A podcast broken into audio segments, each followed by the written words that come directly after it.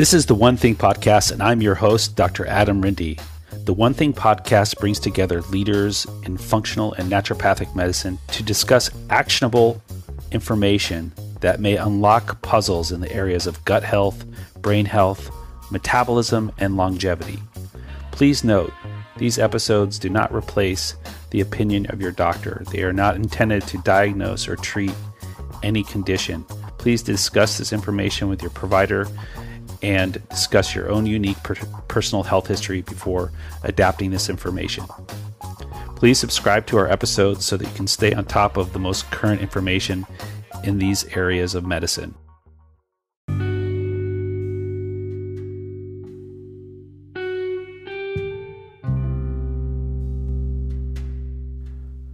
Where do I start? How many times do we ask ourselves that question? Where do I even start this podcast? When you arrive to a scene of a disaster and you have an explanation of what happened, where the problem originates, where the problem became unt- untangled,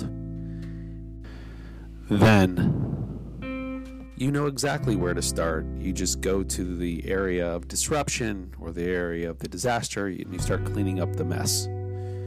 And over time, with a brief amount of investigation, you might find out that an oil tanker spilled or there was a fire related to the cause of the disaster.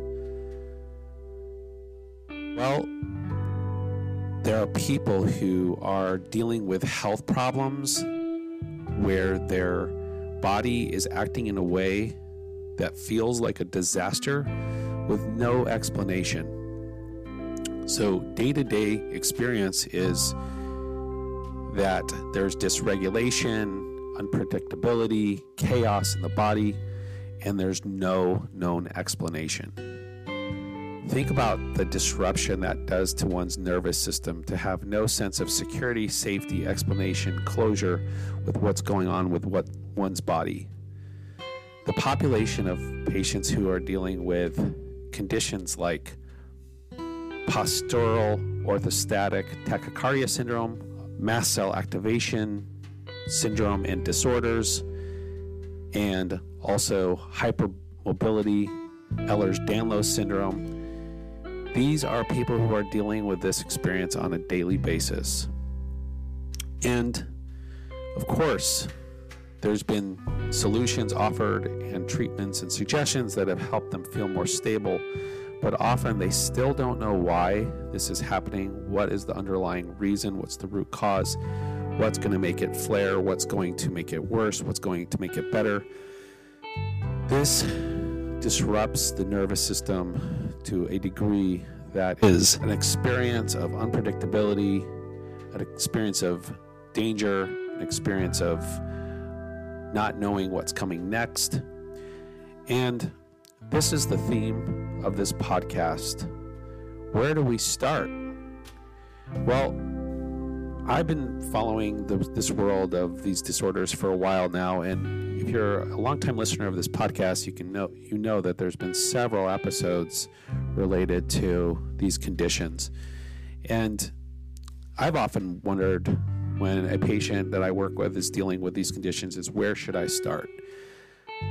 Until I came across Amber Walker's work, I didn't have the clarity to realize how important it is to, to consider starting with the nervous system in these disorders and stabilizing the nervous system.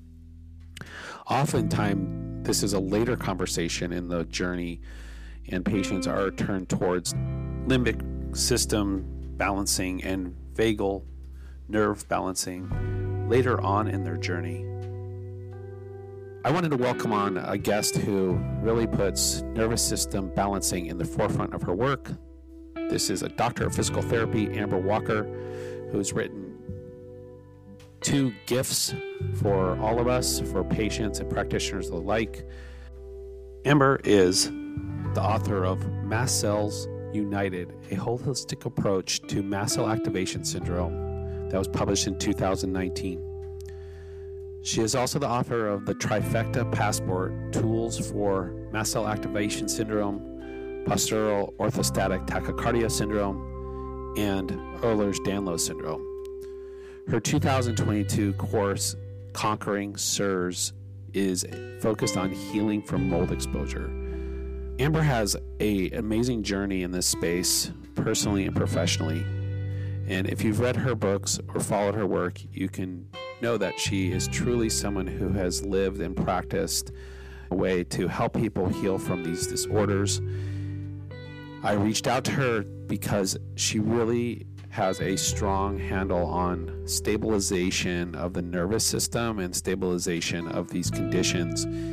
And I wanted to get her unique insight and flow when it comes to understanding how to approach neurostabilization. We had a delightful conversation, and we are devoting this conversation to a charity that Amber feels passionate about called Project Mercy.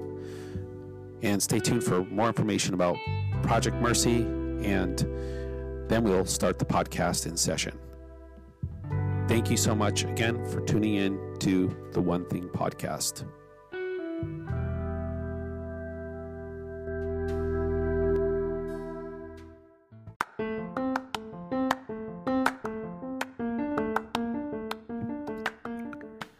This episode is dedicated to Project Mercy. You can find their work at projectmercy.org. Project Mercy is an organization that Amber is very passionate about due to her work in Ethiopia. Their focus is on providing education, healthcare, food security, adult skills, and infrastructure in Ethiopia. We will donate $1 for the first 100 plays of this podcast and contribute it in Amber's honor. If you feel like contributing as well, just go to projectmercy.org and make a donation online. Thank you so much and enjoy today's podcast.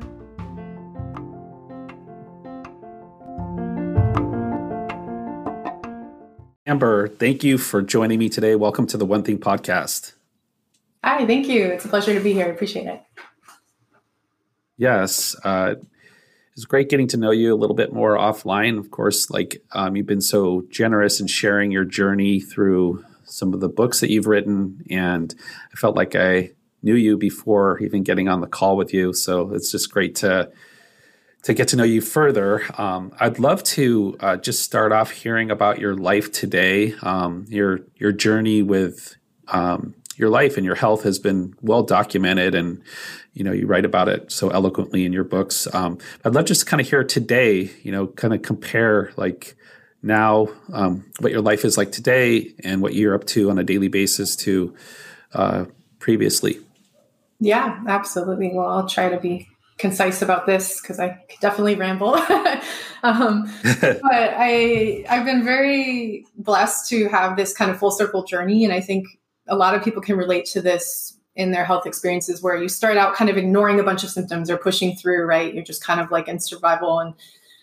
pushing until the point where they're screaming at you. And then you become in this state of hypervigilance and uh, reactivity and kind of rock bottom place. And then thankfully, I've been able to heal and I feel like I'm in a, a great place of balance now. Um, and, you know, my story had a lot of labels and diagnoses. I think probably when I was in my 30s is when I really hit that rock bottom place. But I always kind of had weird health stuff going on growing up. Um, but really, when I hit rock bottom, I couldn't work or function very well. I actually moved back in with my parents, underwent a bunch of different um, IV therapies and different treatments, medical treatments um, for various things that were going on. And the you know mast cell activation syndrome or MCAS was a part of it. POTS or dysautonomia. I had the hypermobility spectrum issues, the HEDS issues um, a bunch of other label, a bunch of other diagnoses. You know, hereditary angioedema was part of it. Um, I actually had some parathyroid tumor, tumors removed at one point.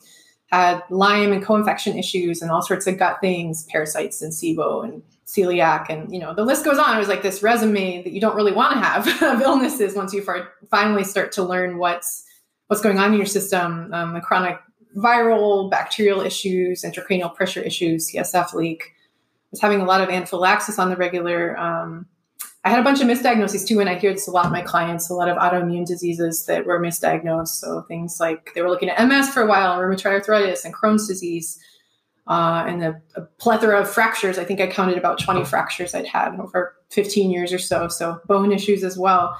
Um, but basically, coming out of all of that, and it took several years. You know, it's never overnight, but w- with the help of some functional minded practitioners and my own research, I was able to really go from that survival mode to thriving again. And I'm just so grateful that it's come full circle and then I'm, I'm able to work again. And I actually live abroad now. I go surfing every single day. I'm very physically active and just feel that balance um, and that groundedness on a daily basis. And so I'm just very grateful that I am where I am and, and that I, have been able to reverse, you know, so much of this and and come back to uh, just this this place. I think one of the things that I didn't really talk about in the books because I this has been an ongoing process since they were published is also the degree of nervous system work and trauma work and work on things like boundaries, emotional healing um, that's happened in my life. I think in the last couple of years, even and even just since moving to Mexico, I've been really lucky that I've I've seen a lot of progress and continued healing even beyond where I was. So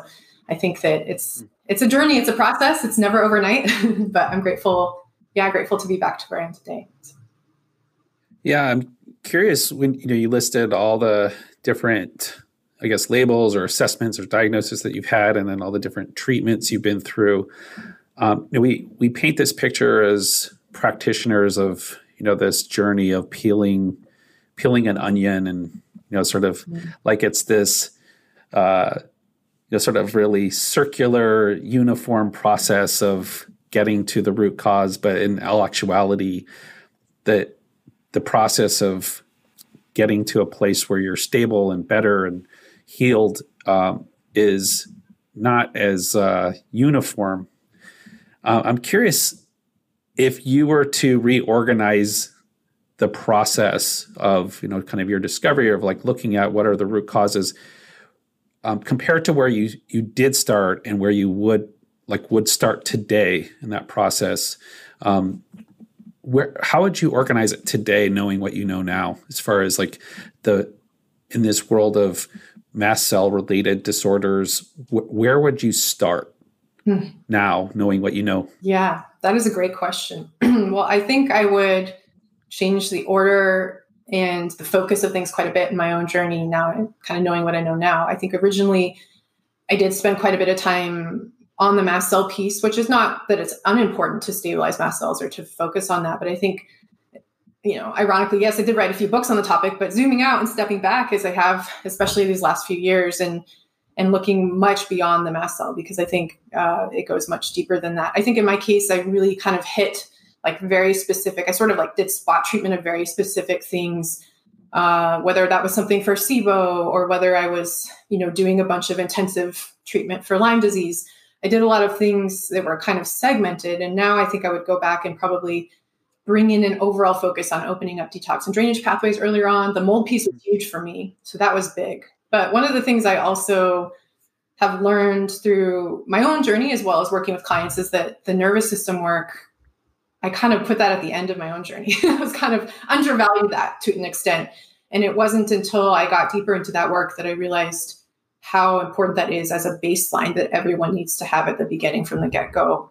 Because if your nervous system isn't balanced and regulated, eh, it's going to be hard for your body to give itself permission to detoxify and to focus on these other functions. It's going to be in that survival mode, and it's it's not going to be as effective. So, yeah, and I think that's one of the things that really drew me to your work is just how much you you're even you know your professional training prepared you for knowledge in this area and then just how you've applied your knowledge about the nervous system um, to your own health and for your clients. Um, i would just be curious if with um, the nervous system if we could sort of unpack this interface um, just from a big picture standpoint between the vagus nerve and this immune activation um, and some of the other core imbalances we're seeing in this population that you're caring for?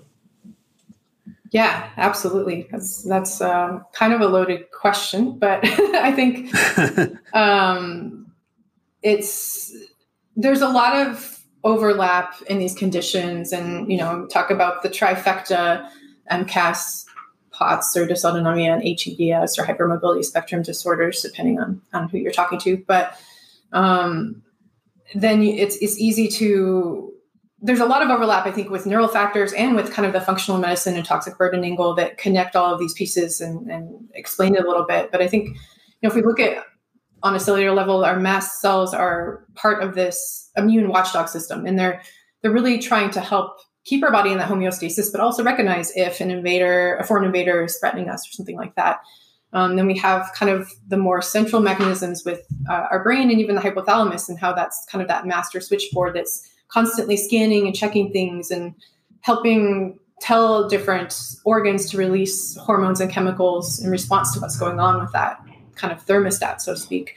Um, and that definitely regulates our autonomic nervous response, system responses as well. So there's there's a you know a lot of overlap in these different a cellular level what's going on and, and creating this sort of perfect storm of issues that can happen with people with this. But I think even zooming out systemically is really important here and looking at kind of I, I, keep coming back to that toxic burden with people because I think that is so important in, in what happens with our autonomic nervous system regulation and looking at you know things that people are exposed to in utero coming out like from the get-go already having things you know a lot of these clients i work with uh, had things as infants and as young children and beyond. Um, in the world we live in standard american diet if that applies all the toxins that we're exposed to you know it's certainly easy to get overwhelmed learning about all of that stuff. And but i do think it is relevant. And i do think that that that is the common denominator for a lot of these these patients who have these different labels or clusters of conditions that is kind of the glue holding it all together. So it's really important to get use that root issue approach uh, to help people take down that systemic inflammation but at the same time do the nervous system work because the limbic activation is has shifted in response to these triggers yeah, it makes sense because if you think about um, just like a basic term like danger, right? And that the body is equipped to respond to danger. And if there is these new contaminants or toxins or environmental triggers that um, for the first time in you know years and years and years our um, our children and and our communities are being exposed to more and more um, environmental exposures, um, that the immune system would, you know, have a heightened danger response, and in some people, um, the same uh, two different people could have two different responses to those dangers, and some people it's just a very heightened response.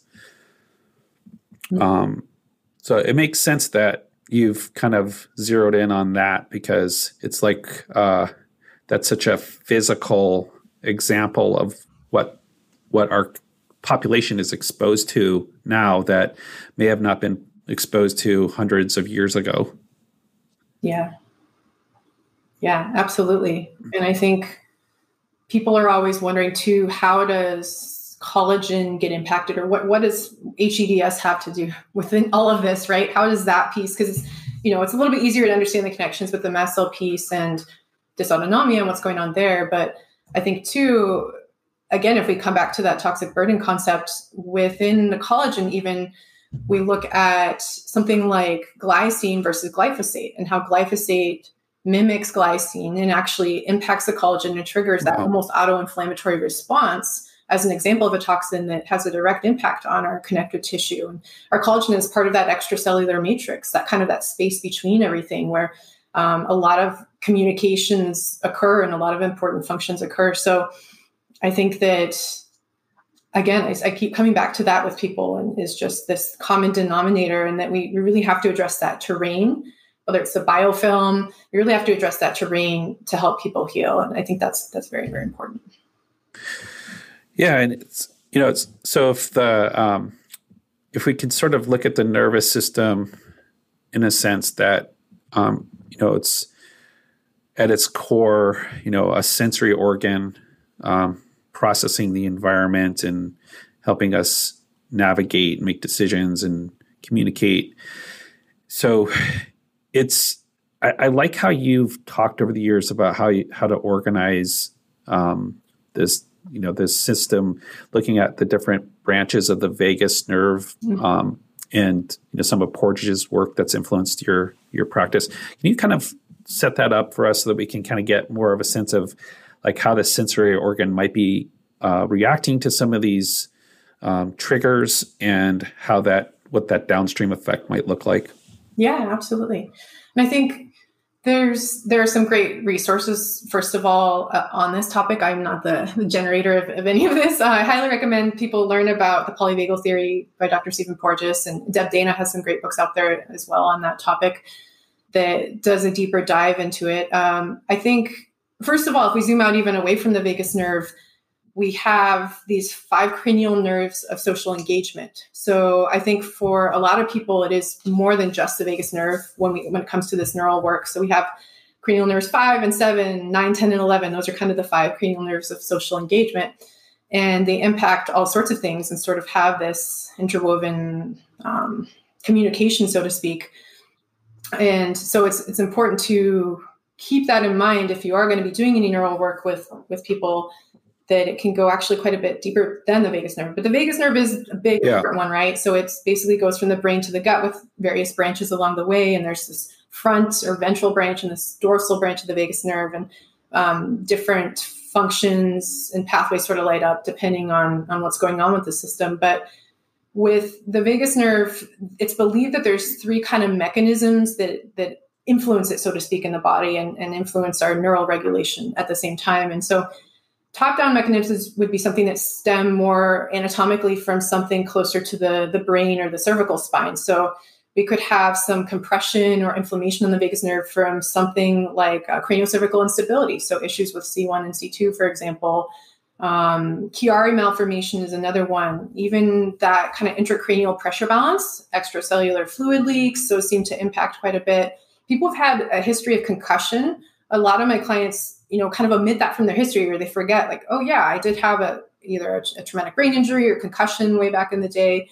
That also seems to play a big role in, in our vagus nerve. And then, so that's kind of the top down way that we can see some, some physiological shifts in the function of that nerve. Then we also have the bottom up, up concept. So where kind of the sensory nerve fibers in the gut are, we could also have a bottom up assault, so to speak, where we maybe we have um, SIBO or leaky gut going on, or some kind of other inflammatory process in the gut, even um, overactive mast cell stuff going on in the gut, um, autoimmune type conditions are all considered to be part of that sort of bottom up assault on the vagus nerve. And then there could also be mm-hmm. more of a kind of full body assault of it, where that's kind of more of a systemic level um, motor type neuritis is what they talk about. That one with the literature, where things like neurotoxins, heavy metals, um, the presence of something like Lyme or co-infections, those can all have that more systemic influence on that that nerve as well. So for most people, honestly, we don't spend a ton of time teasing out which is the main driver because they typically have sort of this perfect storm and they have various angles of this vagus nerve assault, so to speak, occurring at once. And so I think that um, it's definitely to, important to work on those root issues and to try and reduce systemic inflammation again from more of that functional medicine lens but then we also want to come up with a program to help the whole autonomic nervous system and these other cranial nerves of social, social engagement um, just sort of re-regulate and heal. Mm-hmm. Yeah, and I think you know most people who are sort of diagnosed with these types of imbalances, um, you know, they the medications offered don't generally sort of address vagal tone. You know, it's mm-hmm. it's sort of downstream patches and symptom control. Absolutely. Um, is it is it just that? Uh, well, I, I don't want to answer my own question because I kind of know the answer, but I want to ask you a question I don't know the answer of. Um, is is it problematic to just start up with vagus nerve approaches and vagal nerve tone when someone's in this more dismantled state of inflammation and dysregulation is is it problematic or is it just sort of uh, safe and effective? Mm-hmm. That's a great question. I think I see a lot of people who come to me and go, "Oh, I already went there and did that. I tried that. It went horribly." Or I, I tried. There's some really wonderful programs out there on the internet, for example, that are sort of um, follow along, whether they're DVDs or um, videos or something that teach you some exercises and some things to try. Um, I'm not against those programs, but I think for individuals who have been chronically unwell for a while and or who might have a trauma history that they really want to work with somebody to have a customized approach that's trauma informed because uh, a great example is a lot of people go oh like i've tried guided meditation or mindfulness and it actually triggers me it, it makes me feel worse or i tried breath work and it really amps up my system like breath work does not help me when in theory those things should help regulate that system into more of that ventral vagal tone or that place of uh, peace and joy and safety so yeah it's not this cookie cutter you know there's um, these protocols or the concept of this, you know, one size fits all does not work for this type of work in my experience. And it really does need to be customized. And I think it's really important you brought that up because I think a lot of people just write it off because they had one bad experience too. And they're like, well, I already tried that stuff and it just doesn't work for me. And, you know, I think working with somebody who is with you in real time to kind of gauge your history, what's worked for you in the past, some of the patterns, and to use that to come up with a plan that's customized to you is very, very important. So, yeah. Yeah, I always like to approach these kind of physiologic and uh, psychologic or kind of holistic imbalances with thinking about sa- how to create safety you know and it's i love how you point out in your in your book about when that vagus nerve is in tone it's like uh, this is when people are behaving as if they're safe and feeling safe. So there's better eye contact. Mm-hmm. The voice is um, has a different tone to it. And if that's the vision to help people get back to their um, that kind of tone or to spend more time in that place, I think it's it's good, you know, that we sort of like you said, customize uh, per each person where to start. Um, so um, one of the things I've heard you talk about is that there are safer ways to enter um, vagal tone or to to approach vagal tone than others. Can you share some of the things you do um, that you feel like for people maybe who have a trauma background or people who might get extremely triggered if you know we start going into um, deeper nervous system disruptions? Um, where, where are some safer ways to start?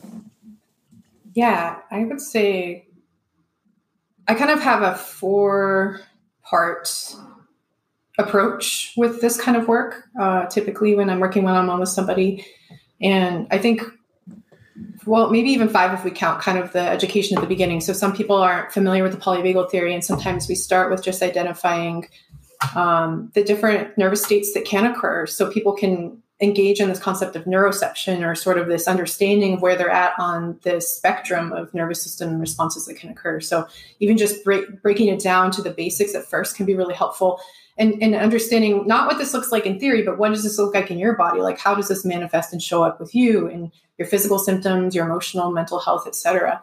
So, kind of recognizing the ventral vagal tone, that desired zone of safety, but also what does that sympathetic chain activity look like for you? And most people are pretty familiar with what fight or flight looks like. I mean, it's pretty in your face and obvious when it's going on.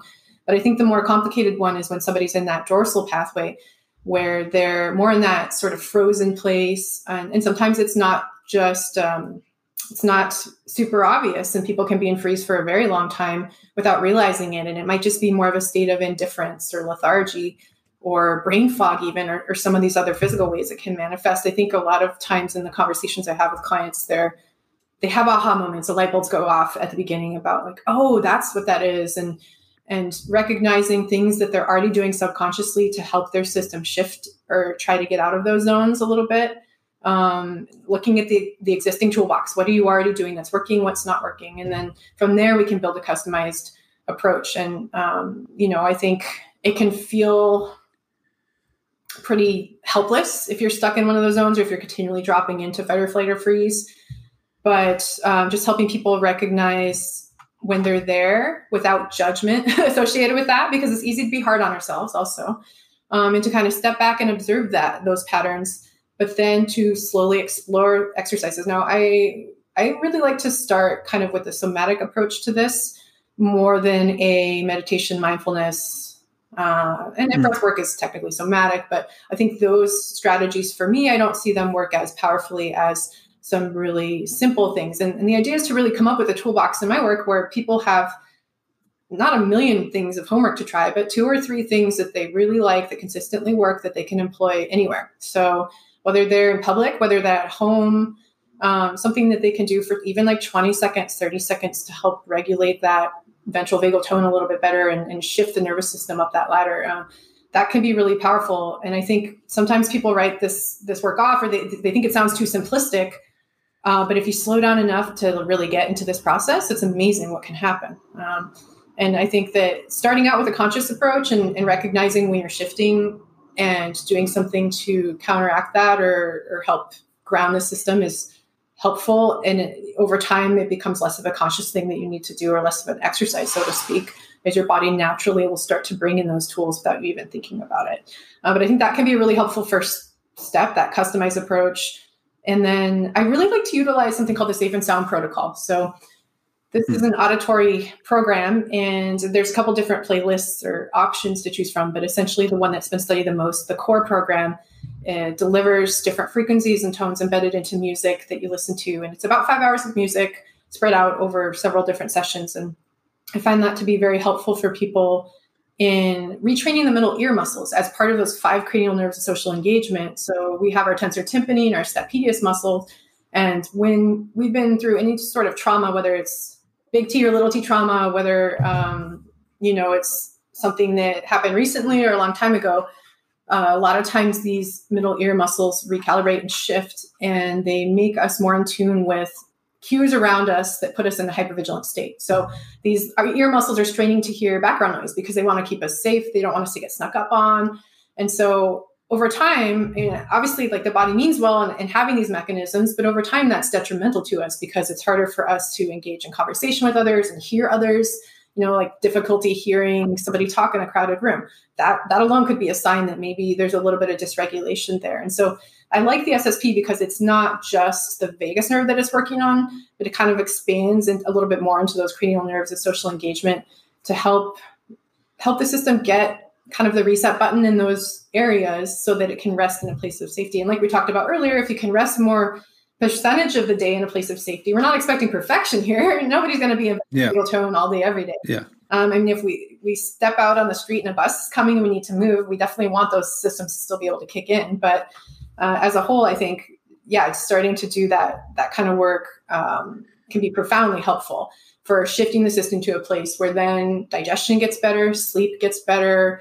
I have a lot of clients who their vision actually substantially improves through this auditory therapy um, just the the body's ability to detoxify things as we start to do more functional medicine work is is really enhanced. So when I first started this work, I you know kind of kind of like my own personal journey i would like talk to people about it and we'd eventually do it but i didn't really push it up front as much now i really encourage it almost day one because if we can get this foundation this baseline even if you're still living in mold or even if you're still having some of these triggers around if we can try to start this work it really impacts the i would say the rate of healing I love that. Yeah, I, I think um, as a practitioner, uh, it it used to be. I mean, and it's it's changing that I knew when my patient was ready for the vagal nerve work yeah. that we had done a great job getting them to a good place. Like yeah. when they they initiated that readiness, or mm-hmm. when it became clear that they're ready. And now I'm realizing that um, it's like you said, so important early on mm-hmm. uh, versus sort of waiting for this moment where yeah. the you know the sea parts for for this deeper work. But yeah. um, I really also like that you have this other modality like the safe sound protocol because I think for so many people that there that have had nervous system dysregulation, whether it's you know they you can label it anxiety or uh, trauma or complex trauma or PTSD, whatever you want to call it, um, that feeds into this vagal nerve dysfunction. For so many people, um, it's scary to even do exercises that make them feel better because it mm. um, they've lost the connection to their body. Yes, and and uh, that kind of brings up anxiety and mm-hmm. and and, and sometimes it's good to have modalities that sort of just take the lead for you. Mm-hmm. Um, and more kind of they they would call them they call them passive modalities, but I actually think they're more active modalities. Mm-hmm. Um, can you comment on that uh, if that's been your experience with people?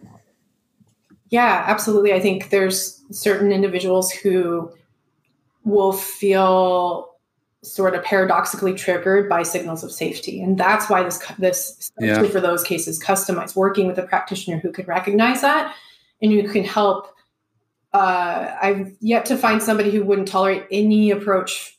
You know, there, there's always something that's going to help them feel safe without triggering reaction if we explore enough options. But it can be a little bit of trial and error, just as some of these things, like with the mast cell work, there's some trial and error to find the right fit. And so I think it requires patience on everyone's part.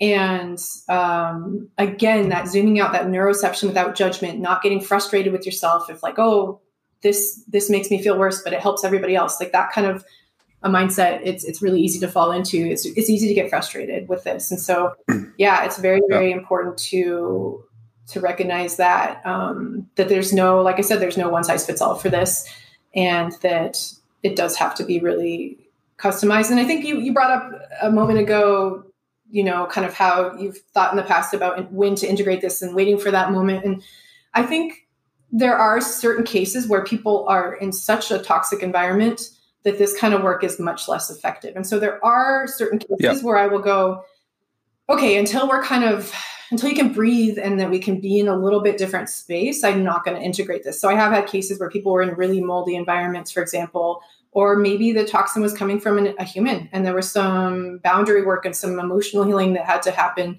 for that person to be able to start to do this work that's all very relevant and important too. And that's something that you know I like to refer out a lot for. I obviously, um, by by nature, by training, um, don't have a ton of um, a background in terms of the mental health side of things, but it is important to have those conversations with somebody and to really have a trauma informed practitioner who can help you work on your identity because a lot of us have this identity with illness that goes deeper and, and we need to do some work on that to let it go and to heal. We need to do work on boundaries, on relationships.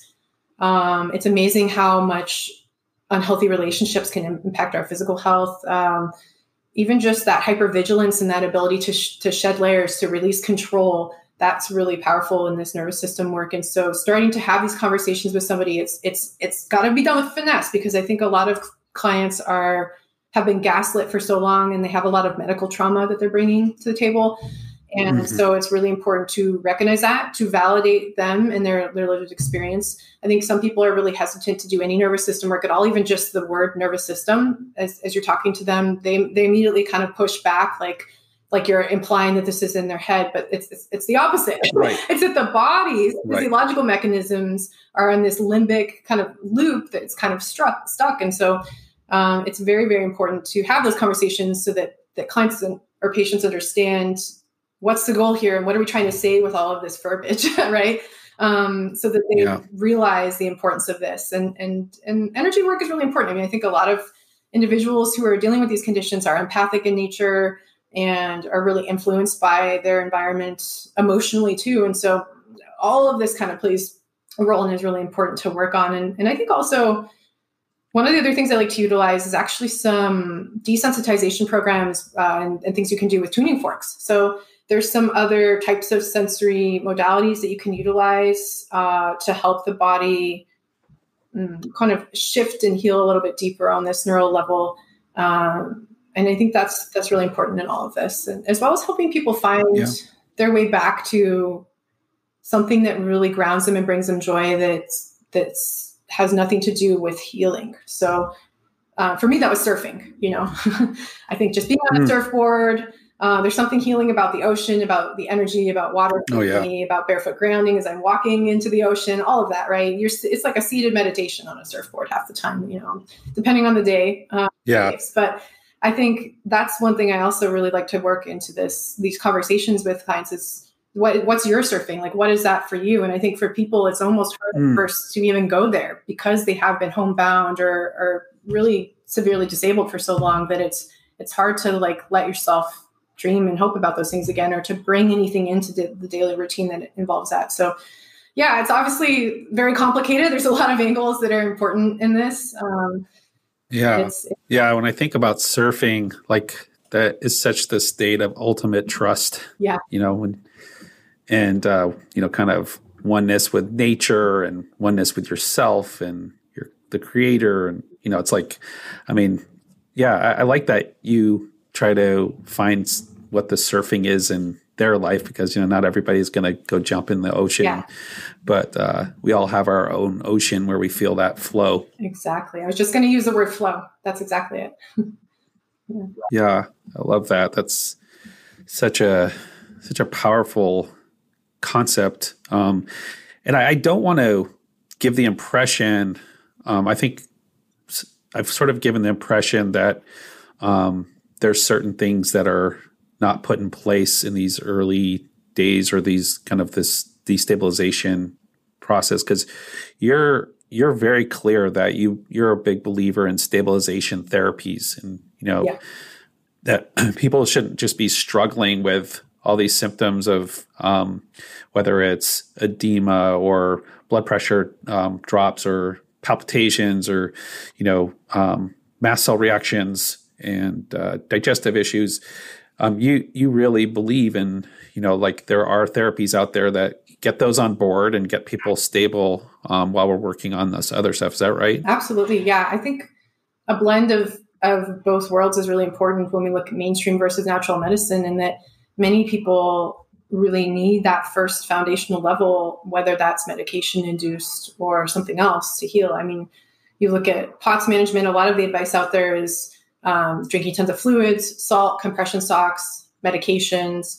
I'm not against all that stuff by any means, especially if that can help people be upright more, moving a little bit more, because exercise influences how we detox. There's all these angles, right? So it's it's never black and white. I think the the thing that is hard to watch is if people just do that, but they don't pursue any healing of the root issues. And that's, you know, I think like the next phase or the next level is once things are a little bit more stable. So it's not just pushing through and no pain, no gain. It's really yeah. the opposite. It's being intuitive. It's honoring what your body's telling you, going at the pace that your body's telling you, even though it can be frustrating at times if you want to go a little faster.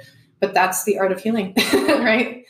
So. Yeah. Yeah. I mean, I think it's also really clearly described in trauma work that um, there's there's phases of stabilization and phases of destabilization, um, and that we need to be intentional about those because you know some people some people might go off to this concert this conference and learn how to give like EMDR or something and come back and start giving these techniques or using these techniques on their clients or patients and then they're destabilizing mm-hmm. um, the system versus creating safety and creating um, trust and creating and really understanding the bigger pieces and the whole story and getting getting your patient or helping your patient or client feel better at least and feel more stable then maybe do some destabilization work which is more kind of that core work and you know some of the harder stuff um, more challenging stuff that's going to push a little bit on the body to heal um, yeah, so I think it, it's so important, you know, to to have those two modes and be really intentional about when is the right time. Yes, absolutely. And I think that's when you look at the same thing, exact same thing applies to detox work too, in terms of looking at even just the mold piece and some practitioners who might just start throwing a ton of stuff at people without maybe looking at stepping back for a minute before you start to do a ton of binders or some of this other work.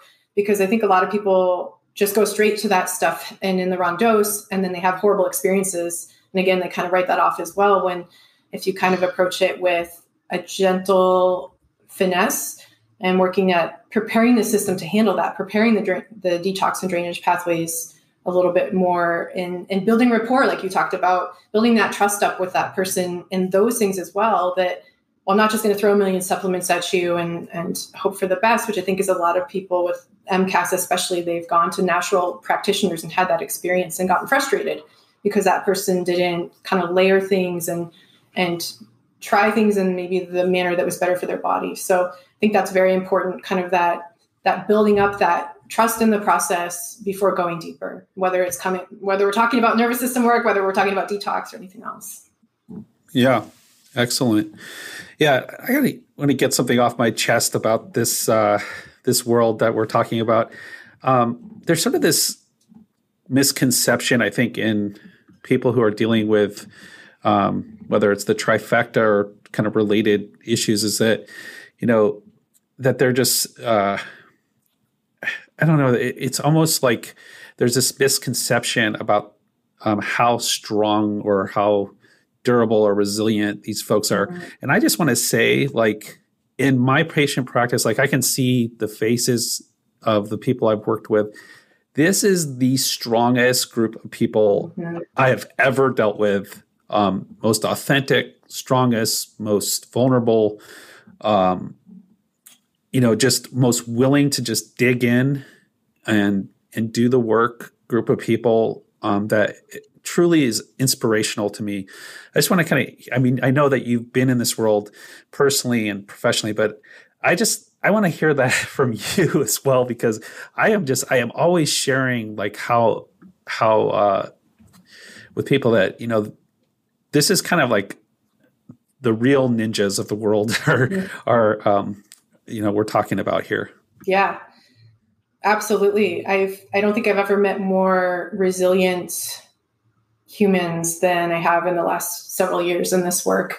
Um, it's very it's very humbling at time, and it's it's an interesting concept. But I've started to learn about myself and my own health, and and some of my clients as well, is that certain personality types more than others are going to be more that type A person that puts a lot of pressure on themselves and that um, kind of goes through healing with um, their checklist and their spreadsheet and their all of the things that they want to try and sometimes they're almost like pushing too hard and trying to do too much and you kind of have to pull the reins back from them a little yeah. bit and go we've got to slow this down a little bit um, and so i think there's there's certainly different types of of clients and how they approach healing but i think it's with that type of a person especially it's it's important to help them lean on their own intuition but also take a step back and and work on that piece of surrendering a little bit and, and faith in the process. And that's uh, that can be really challenging when somebody has been unwell for such a long time.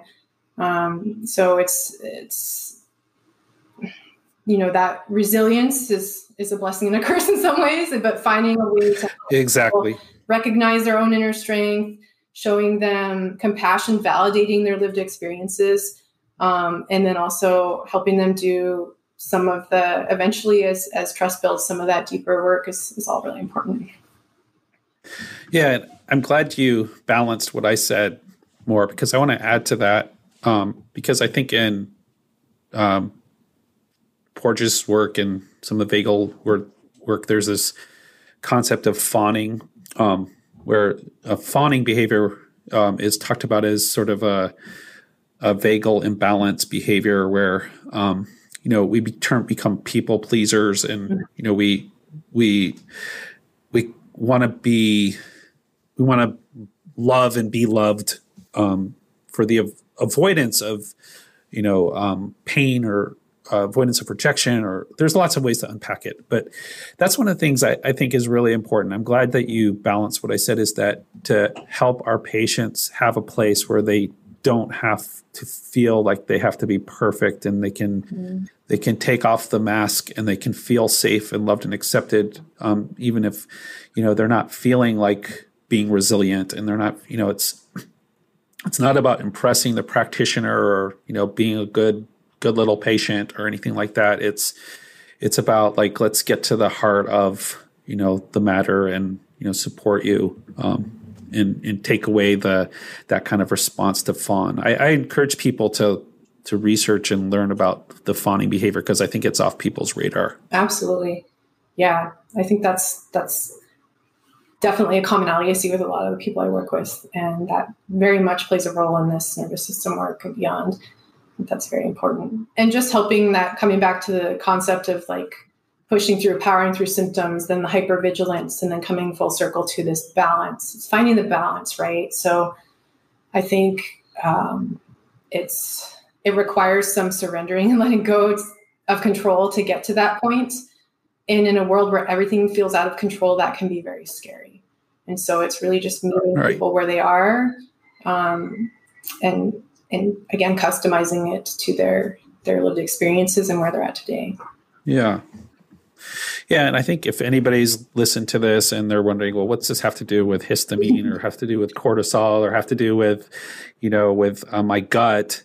Well, everything. But um, I think learning you really unpack that well in in your in the two books that you've written, and um, you know, I think it's it's so interrelated um, the way the brain and gut interacts the way the immune system and gut interacts the way the um, histamine responds to cortisol and stress responses. So i think uh, just understanding that in the context um, you can always weave that in with uh, learning further through your books. Um, so I, I want to make sure that I stay on time with you here today, and I, I want to kind of leave the the rest of our conversation just to kind of hear about um, some of the work that you're doing right now and ways people can get involved with uh, learning from you or um, working with you. I did see you have uh, three different options of for people to work with you, um, and I'd just like to hear more about that. Yeah, absolutely. Well, I am still offering one-on-one consultations. There is a bit of a wait for that, but that is an option, and there's information on my website about how to get set up as a new client there. I've recently started seeing people in person down here in Mexico. So if you are an individual who has the stability to travel, there is that option. There are a couple of things I really like to integrate that are just tough to do via telehealth. One of those is something called craniobiotic technique, which is the stimulation of these different neuro, neurovascular reflex points in the body. It is a muscle testing type technique that helps us determine what is the body trying to tell us or signal us is kind of the biggest root issue for all this inflammation. And so you can actually um, utilize different points on the head in conjunction with some of these torso points and the um, energetic balancing of things to help the body kind of lock into that and heal it without the need for as many supplements and things like that. So for a lot of my sensitive individuals, that hands-on technique can be really helpful and it's not something that has to be repeated all the time, thankfully. So it's uh, usually a week down here is pretty sufficient. We can get going on that type of work. Um, so I encourage if people are interested, there's also information on my website about that process. And then I'm going to be starting up some groups this year, which will be fun. So there'll be some virtual group options as well that'll be popping up there pretty soon. I'd um, really like to continue to try and, and educate and research and per, perhaps publish another book this year. We'll see if I manifest that one. um, but I also do have a course out. So for those listening who want to learn a little bit more about CIRS, which is that chronic inflammatory response syndrome from mold, that's one of my uh, passion areas. So I do have a course out on mold and kind of healing from mold illness as well. That's another way to learn more. So. Excellent. And uh, just any kind of closing thoughts that you would like to leave us with? Yeah, well, I think it's always good to zoom out. So if you find that you have tunnel vision on the mast cells or on one particular label or diagnosis you've been given, um, don't ignore that. But also, I think zoom out a little bit and look at the whole big picture because that'll help uh, tremendously. I think we, I mean, we talked about so much already with the nervous system and just the importance of that.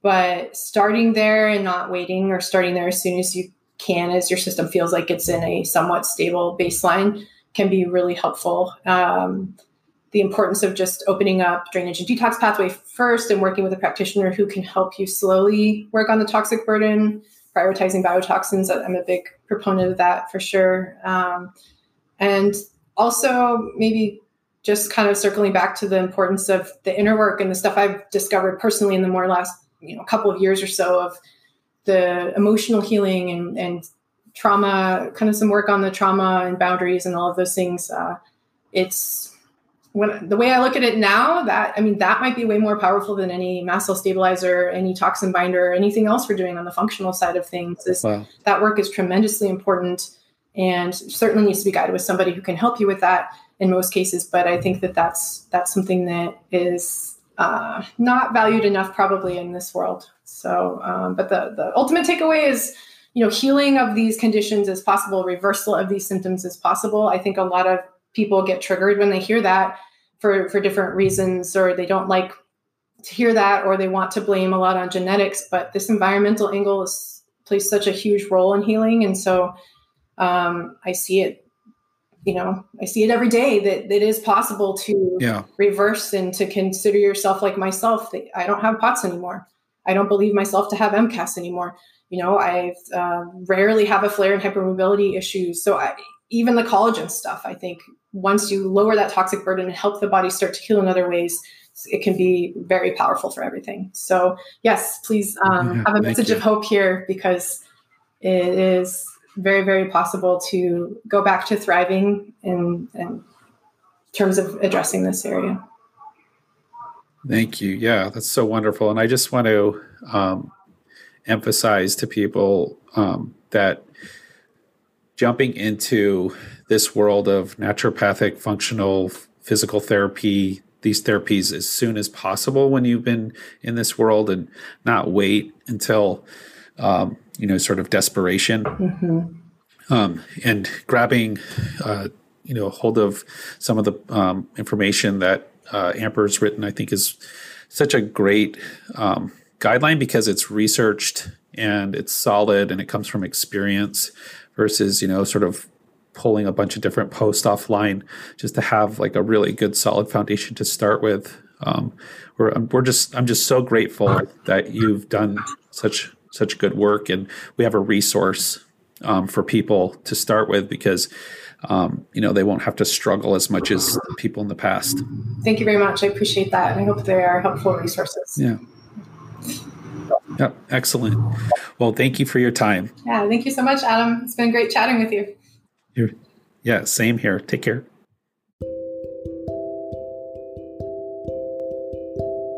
Thank you so much for tuning in to this week's episode of the One Thing Podcast. Please share these episodes with your friends, loved ones, colleagues, patients, healthcare providers, anyone who you feel might benefit from hearing these informative interviews. We tend to learn best from people sharing things with us. That's often the first time it's introduced. So don't hesitate if these the content of these episodes reminded you of someone that might benefit from that. Forward the the episode to them and I'm sure they'll either appreciate it or be appreciative that you've thought of them. So once again, we'll look forward to seeing you next episode on the One Thing podcast. And again, much appreciation for you being here with me.